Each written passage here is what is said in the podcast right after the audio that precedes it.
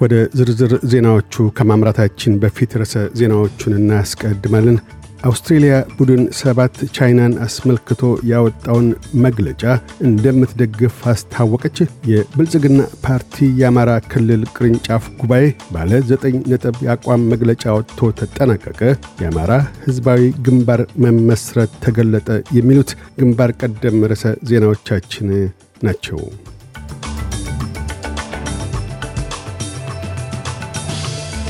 ከግንቦት 10 እስከ 12 2015 ለሶስት ቀናት በባህር ዳር ከተማ ፈተናዎችን ወደ ድል በመቀየር ህዝባችንን እናሻግራለን በሚል መሪ ቃል የታደመው የብልጽግና የአማራ ክልል ቅርንጫፍ ባለዘጠኝ ነጥብ የአቋም መግለጫ በማውጣት ተጠናቋል። በመግለጫውም ከጠርዘኝነት የብልጽግናን የመሃል መንገድ መርጠን ጉዞ ጀምረናል።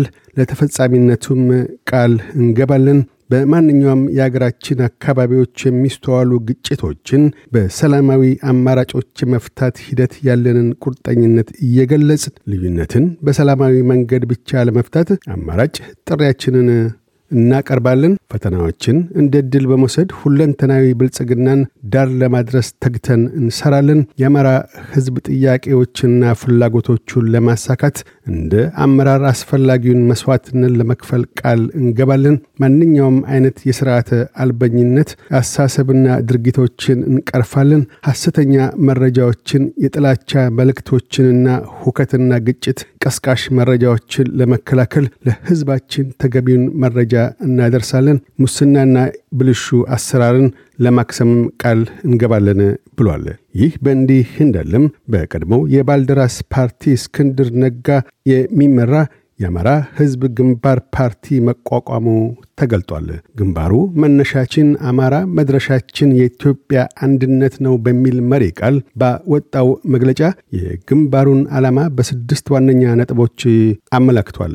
በቅደም ተከተልም የአማራ ሕዝብ ራሱን ከጅምላ ፍጅት ለመከላከል የሚያደርገውን የህልውና ትግል ቀዳሚ መነሻ ማድረግ፣ ኢትዮጵያን እንደ አገር ለሚቀጥለው ትውልድ ማስተላለፍ፣ ለአማራ ሕዝብም ሆነ ለኢትዮጵያ ህልውና ስጋት የሆነውን ሕገ መንግሥት ለኢትዮጵያ ሕዝብ አብሮነት ዋስትና በሚሰጥ መንገድ እንዲሻሻል ማድረግ፣ በሕዝባዊ ትግል ነፃ በሚወጡና የብልጽግና ፓርቲ አስተዳደር በሚፈርስባቸው ቦታዎች ከአገር ሽማግሌዎች ከፋኖና የሕዝቡን ትግል ከተቀላቀሉ የመንግሥት ሹማምንት በተውጣጡ አካላት የአካባቢ አስተዳደሮችን መመስረት በሚቋቋሙት የአካባቢ አስተዳደሮች አማካኝነት የሕዝብን ሰላም፣ ዲሞክራሲያዊ መብቶችና ጸጥታን መጠበቅ፣ በአማራ ሕዝብ ላይ ያንዣበበውን የጅምላ ዘር ፍጅትና የአገር ብተና አደጋን ለመግታት ከሚንቀሳቀሱ አገራዊና ዓለም አቀፋዊ ኃይሎች ጋር ተባብሮ መስራት ናቸው ብሏል። ጠቅላይ ሚኒስትር አንቶኒ አልቤኒዚ ቡድን ሰባት የቻይናን የምጣኔ ሀብት ጫና ማሳደር አስመልክቶ ያወጣውን መግለጫ እንደሚደግፉ አስታወቁ። ቻይና በበኩሏ የሂሮሺማውን መግለጫ በብርቱ የተቃወመች ሲሆን የጉባኤው አዘጋጇ ጃፓን ላይም ቅሬታዋን አሰምታለች። በቡድን ሰባት የወጣው መግለጫ በአብዛኛው ያተኮረው የሩሲያና የዩክሬንን ጦርነት እንዲሁም የቻይናን የምጣኔ ሀብት ጫና ላይ ነው። ይህንኑ አስመልክቶ የቻይና የውጭ ጉዳይ ሚኒስቴር ቡድን ሰባት የቻይናን ስጋቶች ያልተመለከተ ይልቁንም ጥቃትን የሰነዘረ ታይዋንን ጨምሮ በአገር ውስጥ ጉዳይ ጣልቃ የገባ ነው ብሏል። አቶ አልቤኒዚ አውስትሬልያ አሁንም ታይዋንን አስመልክታ የአንድ ቻይና ፖሊሲዋን ያለወጠች መሆኑንና ሆኖም በአንዳንድ ጉዳዮች ላይ ቻይና የምታደርጋቸው እንቅስቃሴዎች የሚያሳስባቸው መሆኑን ተናግረዋል። ይህ በእንዲህ እንዳለም ጠቅላይ ሚኒስትር አንቶኒ አልቤኒዚ የፌዴራል ምርጫን ከተቃዋሚነት አሸንፈው መንግስት ያቆሙበትን አንደኛ ዓመት አክብረዋል። በአውስትሬልያ፣ ዩናይትድ ስቴትስ፣ ጃፓንና ህንድ በጋራ ያቆሙት የጸጥታ ትብብር ስብሰባ ሲድኒ ኦፕራ ሃውስ በዚህ ሳምንት ሊደረግ ቢገባውም ፕሬዚደንት ጆ ባይደን ጉዞአቸውን በመሰረዛቸው ሂሮሺማ ላይ በጎንዮሽ ስብሰባ ተከናውኗል። ጸጥታና ታዳሽ ኃይልን አጀንዳው አድርጎም ተነጋግሯል።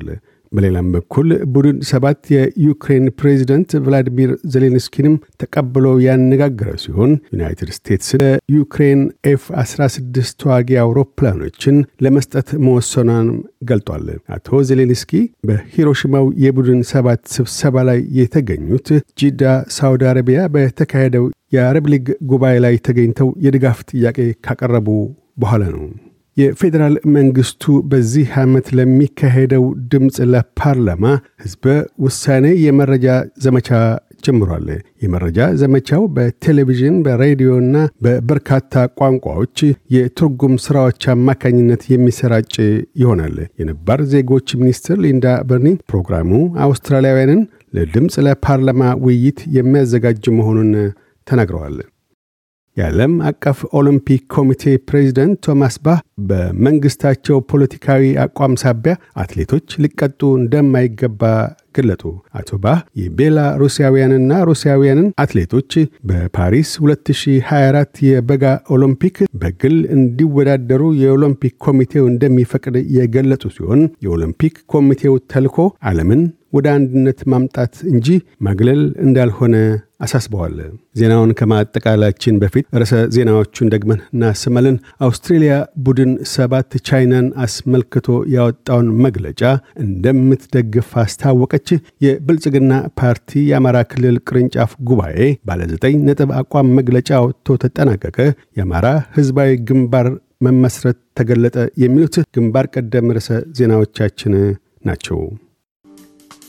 እያደመጡ የነበረው የኤስቢኤስ አማርኛ ፕሮግራምን ነበር።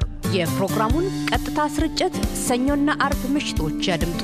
እንዲሁም ድረገጻችንን በመጎብኘት on demand እና በ SBS mobile app ማድመጥ ይችላሉ። ድረገጻችንን SBS dot com dot au Amharic ን ይጎብኙ።